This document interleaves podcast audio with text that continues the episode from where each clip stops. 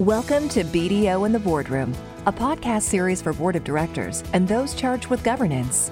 Each episode features a topical discussion with board peers and subject matter experts on both trending and timeless boardroom issues, covering a myriad of issues, including, but not limited to, mitigating risk in the increasingly digital world, navigating your board career, from landing your first board seat to succession planning in support of the next generation, to other top of mind issues such as ESG reporting, shareholder activism, and the insights we share through the BDO Center for Corporate Governance and Financial Reporting. Be sure to rate, review, and subscribe on iTunes or Spotify. Let's get started. I'm Amy Rojik, Director of BDO's Center for Governance, and I'm so happy to have the chance to sit down with my colleague Jason Brooks, a Managing Director and BDO's Compensation Consulting Practice Leader, to get his thoughts on key planning considerations for compensation committee directors as we rapidly approach the end of 2021 and enter 2022. Jason has nearly 15 years of experience providing executive compensation services to board of directors and senior management of both public and private entities. He leads BDO's global employer services compensation consulting practice and works with companies on all aspects of compensation programming, including short and long term incentive programs, director compensation, compensation and performance peer groups, understanding competitive pay levels, IPO and SPAC readiness, and M&A transaction and retention planning. He works across industries and been, has been published in WorldatWork Journal.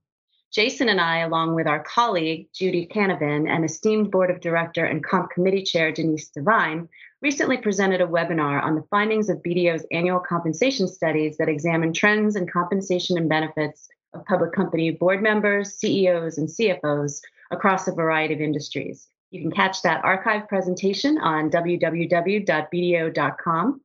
but today, I want to welcome Jason to BDO in the boardroom to hone in on where compensation committees should focus next. So, welcome, Jason. Thank you, Amy. Great to be with you today. All right. Well, we shared a lot of interesting thoughts in our webinar earlier in December about the trends we've been seeing in compensation of directors and C-suite professionals. Today, I'm hoping we can share with our audience some of the more strategic activities that compensation committees in particular will want to be focused on given the continued dynamic environment that we find ourselves in. And of course, in anticipation perhaps of pending regulation, rulemaking, and stakeholder expectations that will impact some of the compensation mix decisions as well as associated disclosures being contemplated by public entities. So please let us hear your thoughts today, Jason. Sounds good. All right. So let, let me let me first start by maybe asking about some of the more specific strategies that may need updating given recent economic impacts? Yeah, first, I, I think comp committees should really take an inventory of their company. What are their employee needs? What what are the the maybe unique risks um, that impact their company relative to even their closest competitors?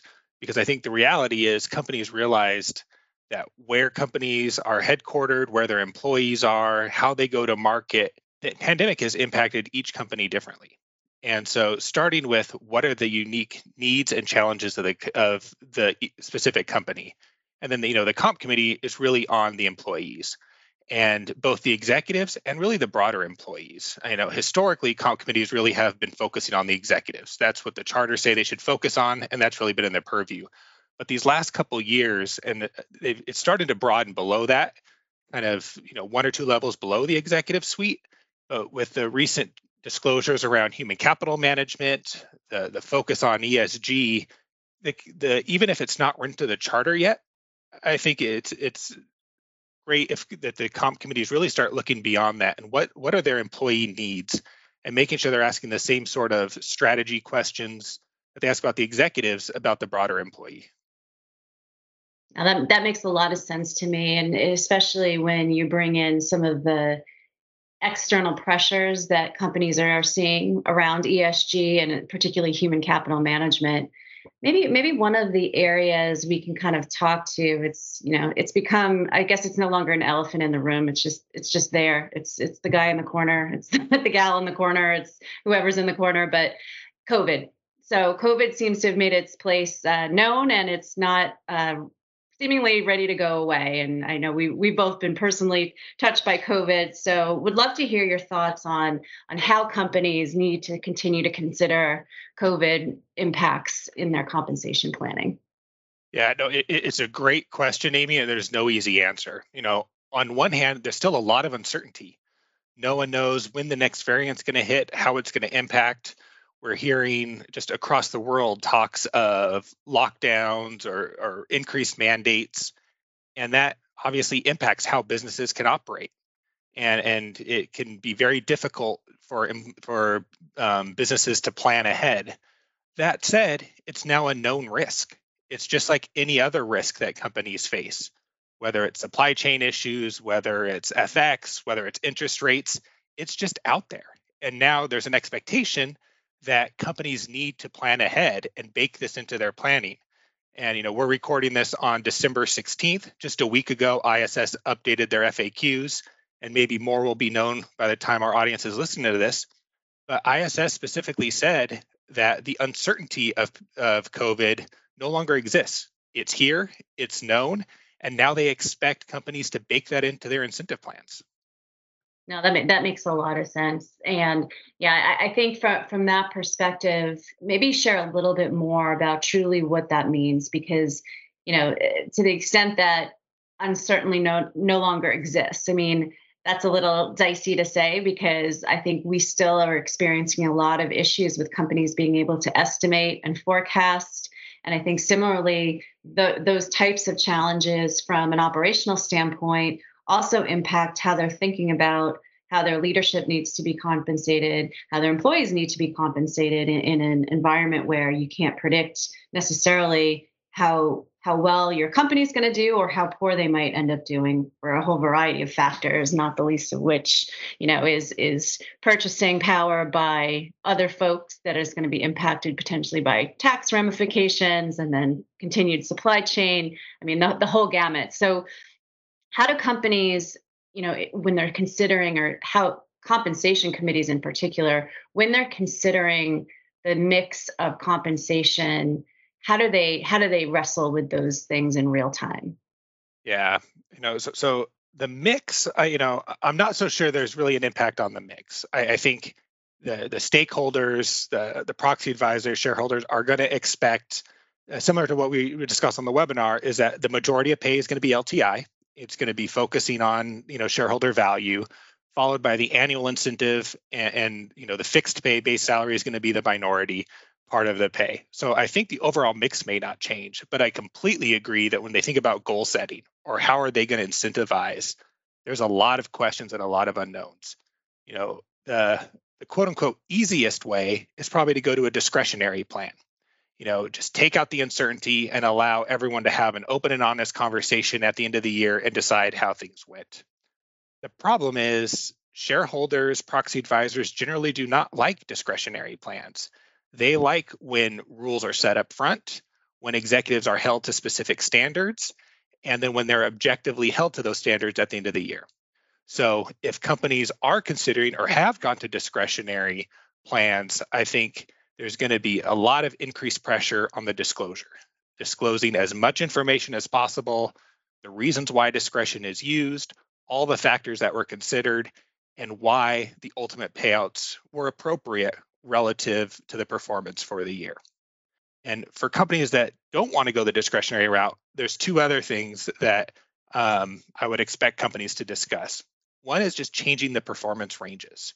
So lowering the minimums, raising the maximums, it's basically flattening the leverage curve. And so, um, you know, maybe you start to pay at a lower level of performance, but you require a lot higher level of performance for maximum payouts. That way, you know, small changes in performance in an uncertain environment do not have massive ch- changes in the associated payouts. And again, if companies are making changes, if this is a new or different approach than has been in recent years, there, there's going to be pressure on understanding why the change was made. And then the final one is goals. And you know, again, generally shareholders, proxy advisors expect goals to increase every year. So if revenue is growing, it should continue to grow. If earnings are growing, earnings should continue to grow. But maybe that's not appropriate for a company right now. Maybe holding steady or even a slight decline is should be considered great performance given all the dynamics in companies facing. And so if companies are going to rethink how they're setting goals, that may be very appropriate. But again, there's going to be pressure on the goal on the disclosure in the the proxy. And again, in those FAQs I referenced earlier, this is a topic that ISS specifically has called out and said if you're going to set goals prior to the you know lower than the prior year's performance or prior year's goals, they're going to look at the narrative. They're willing to listen, but unless the the company tells their story and explains why it's appropriate, they're just going to assume that it, you know companies should be back to business as normal and continue to be growing. Yeah, and I think what you just said there in terms of controlling the narrative, I think I think that that's something that we we talk about across the board. Whether you know you're talking about financial performance, whether you're talking about non-financial performance, you know you, you don't want these outside parties whether it's a rating agent whether it's a proxy advisor whether it's an institutional investor you don't want them to be making assumptions and telling your story publicly and making decisions investment or otherwise you know board decisions um, shareholder uh, proxy decisions without understanding truly where the company is at. So I think the importance and the emphasis on disclosure can't be underemphasized in, in that regard. So, so maybe we we can back up a little bit, Jason. And I think you know we started talking about, and I love the strategies that you you outlined in terms of you know discretionary performance ranges and, goal setting. You know, what about um, some of the the risks in terms of talent pools and you know the changes in the ex- employee expectations so thinking about the inside of the organization and how that could be impactful yeah, we, have definitely seen a change in expectations during this time, Amy. And you know, employees want more certainty. There's just so much uncertainty right now. Uh, and again, you know, whether they can go to the store or restaurant with or without a mask, whether something's going to be closed. Um, so when it comes to work, whether or not they're going to be expected to go back to the office or not, what does the new work life look like? Um, are they going to have to be vaccinated or not? Are they going to have to wear masks or not? These are questions that employees want to know. And so, as employers think about and boards are thinking about, you know, what do our what do what do our employees need? How can we retain them? Everyone's talked about the Great Resignation. What should we be thinking about? Um, everyone thinks about compensation, and, and that is important. And I would encourage companies to make sure that they continue to pay appropriate wages for the work and where their employees are based. But employees want to know more. And so I think again, it goes back to the communication, transparency, you know, setting expectations with employees, knowing what's going to be expected of them going forward can go a long way. Undoubtedly, if a company makes a decision to go, let's take the two ends of the extremes, they're going to go 100% remote or 100% in the office. That's going to make some employees happy and some unhappy. But at least it takes the uncertainty out of it, and employees know what's expected of them and can choose when and where they, they think it's appropriate to work. The other thing that there's been a lot of focus on is the, the non-compensation aspects, the benefits. You know, whether it's mental health, whether it's um, flexible time off, whether um, you know parental care, family care, child care. Um, th- this notion that the one size fits all to benefits plans doesn't necessarily work. Employee populations are very diverse. You know, people are at different um, stages of their life, different familial statuses, um, have different needs. And so understanding what other benefits their employees need and also realizing that they that they may need to offer new things. Um, they may they companies may be paying a lot for their benefits plans and think that they're offering a great and robust plan, but it may not actually be what their employees need or want right now. And so I, would encourage um, to have open conversations. I think um, having employee surveys is great. You know, doing the pulse surveys and and do them more than once a year. You know, things are changing fast right now. Get a get a pulse of what your employees are thinking, what their needs are, but then react to it. Don't don't just do the survey to do the survey. Um, employees want to know that they're being heard, and if changes are coming, let them know. And if changes are not coming, let them know why. No, I think that's a critical critical step for for companies to be taking and especially for the board to be paying close attention to those types of surveys. I know on our on our program with the broader group of us we talked about the evolving um, responsibilities of the compensation committee as well as the nomination and governance committees within the board and how it's so much more important to think about some of these human capital topics that are coming due and i think the information and the data that a pulse survey provides if it's done well mind you if it's if it's right. capturing a broad group and not just relying on you know a, a 10% response rate shall we say but really making sure you're getting a broad voice heard across the organization and you're asking good questions. I think there's a lot of data that can be that can result in some good practices. I know that we've seen cases where you know whether it's in our own firm or our clients the additional offering of benefits to help company i mean excuse me to help employees offset some of their challenges that they're experiencing whether it's giving them you know a a certain amount or a stipend to help set up a home office or something to you know allow them to separate work and home life whether it's you know getting a piece of gym equipment or joining a you know a wellness group or whatever whatever whatever whatever. It's it's taking those proactive steps and being creative but really making sure that whatever you're offering to those employees is going to resonate with them. And i think you can get a lot of information with pulse surveys with surveyed groups in the firms so doing some outreach among various levels across the the organizations that you serve.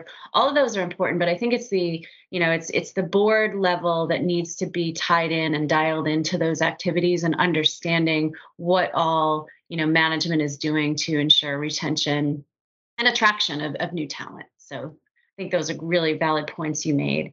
So so what else are you thinking about jason when when you're advising your clients heading into 2022 you know I, I we, we touched on it before um, in the in the public space there's a lot of discussion about ESG and it's even creeping into the private companies wanting to know you know what they should be thinking about. And, and I think there's still a lot of uncertainty around ESG there, there's a lot of talk about it but there's still there's not a standard definition of what ESG is what companies should be thinking about what is good performance relative to bad performance and also, you know, different shareholders may focus on different aspects of ESG. So it, it's you know, it may be very difficult for companies to come up with the one metric that solves all the issues. Um, I know we're sounding redundant, but it comes down to communication. You know, having open dialogue with the shareholders uh, or other stakeholders, even their employees and uh, or vendors, um, and, and understand what their expectations are, and, and then baking that into the plan. You know, there's a lot of talk about ESG and tying it to incentives. That may be very appropriate. It may not be appropriate. You know, the, the first thing I encourage every company to do is really think through what their ESG strategy is. Think through what their goals are. Are there measurable and concrete goals over the next one to three years? If so, let's have a conversation about whether to apply them to the incentive plan. If not, or if the ESG strategy is still being defined, it's probably too early to think through how to attach it to the incentive plan. But that doesn't mean it shouldn't be part of the conversation, part of the um, the, the, the individual performance goals of the executives and how the the comp committee is thinking about their their employee population. Um, the other thing is just stepping back, and again, this is more for our public companies that are listening, is stepping back and looking at the ESG disclosure across all public filings you know, one of the challenges right now is that there's a little bit everywhere. The, the new human capital management disclosure is in the 10K usually. Then you have the proxy statement, which has the CD&A. Some companies are having separate ESG or sustainability reports. And there may not be a clear, cohesive ESG narrative. And so I would encourage boards to look at that, look at all the disclosures out there and ensure that it is um, in sync. It's aligned with what they think the strategy is and should be. And then, you know, the next layer is making sure that the way they're treating their employees, the the, the way they they design their their comp philosophies, the pay levels, all of that supports the broader ESG strategy, even if there's not a direct link in the incentive plans. Now, well said, well said. Any crystal ball from you in terms of, you know, some of the rulemaking that the SEC intends to come out with you know, more, looking more than likely in early 2022 with respect to the human capital disclosures that are going to include things like turnover, um, you know, workforce diversity, board diversity, all, all of the things that are kind of hot in in you know the the media right now in terms of you know what companies should be disclosing, but anything that you see potentially to kind of bouncing back onto the comp committee with respect to those types of disclosures.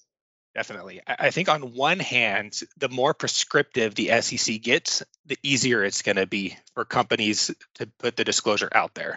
One of the big challenges with the rule is that they were principle based. There were no set guidelines. So companies really had to wrestle with what they were going to disclose, how much they were going to disclose, what metrics they were going to think about. And so, to the extent it's forced on them, there's going to be a set standard across all companies about what the metrics are and how the disclosure is. The problem with that is each company is unique. And so one data point in and of itself may look really bad to an outside party with no context, but it may make total sense for the business, or it may be a lot better than it was in the past. So I think the challenging part is the companies to actually tell their story behind what these metrics end up being, because you know they can't hide.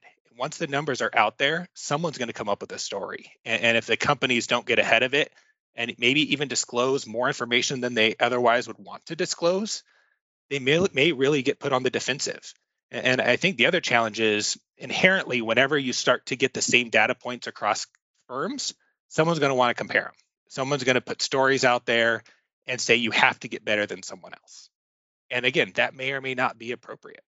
And, and so I think that's going to be a new challenge is how to respond, how to how to how to get ahead of the story and then what happens if these comparisons start coming out that start shedding one company in a negative light if the board or the executives don't think that's appropriate? Because that's really hard to recover from, um, depending on kind of how who's doing the who's doing the comparison, who's doing the rating, and and how it's spun out there.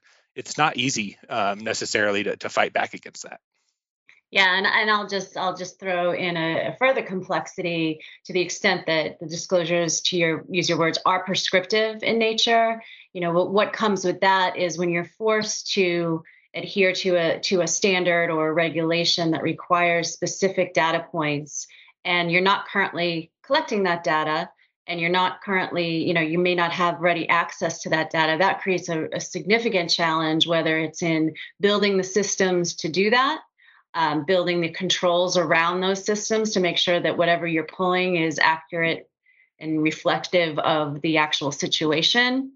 And then having those numbers kind of eh, verified and you know have integrity to go behind those. And i think that's a lot of work that for some companies that could be a really daunting task for them if they're not already collecting and looking at this type of information. And to your point there's also the opportunity for folks to kind of massage and cherry pick those numbers. So they have to be very clear in what those numbers should reflect. I mean if you know just just thinking about turnover as an example you know is are you reflecting voluntary turnover or are you re- reflecting performance related turnover where someone was actually terminated? So so just the nomenclature alone can be confusing. So just want to you know be mindful of all of those types of issues that come up in addition to what you shared with us so, Jason, any any final thoughts on where companies are looking toward 2022 in compensation? You know, nothing specific. Uh, again, you know, just would, would encourage comp committees, executives to just, to think broadly. You know, you know, I, I think some companies get in the habit of looking at the agenda from before and just kind of following it. They they get into their their cadence. Um, look broadly. Think about topics that haven't been discussed in depth and, think about those and, and, carve out time to talk about that. You know, whether it's the the broader employee base, whether it's the health and welfare approach, um, you know, the, the the the employee experience, the culture, the, the softer things about why an employee wants to come work at your company versus the company across the street. And again, th- this may or may not be embedded in the charter at this point, but it's really important right now. And, and employees want to know that that their executives and the board care about them and are thinking about them and are, are helping them navigate again all the uncertainty that's out there.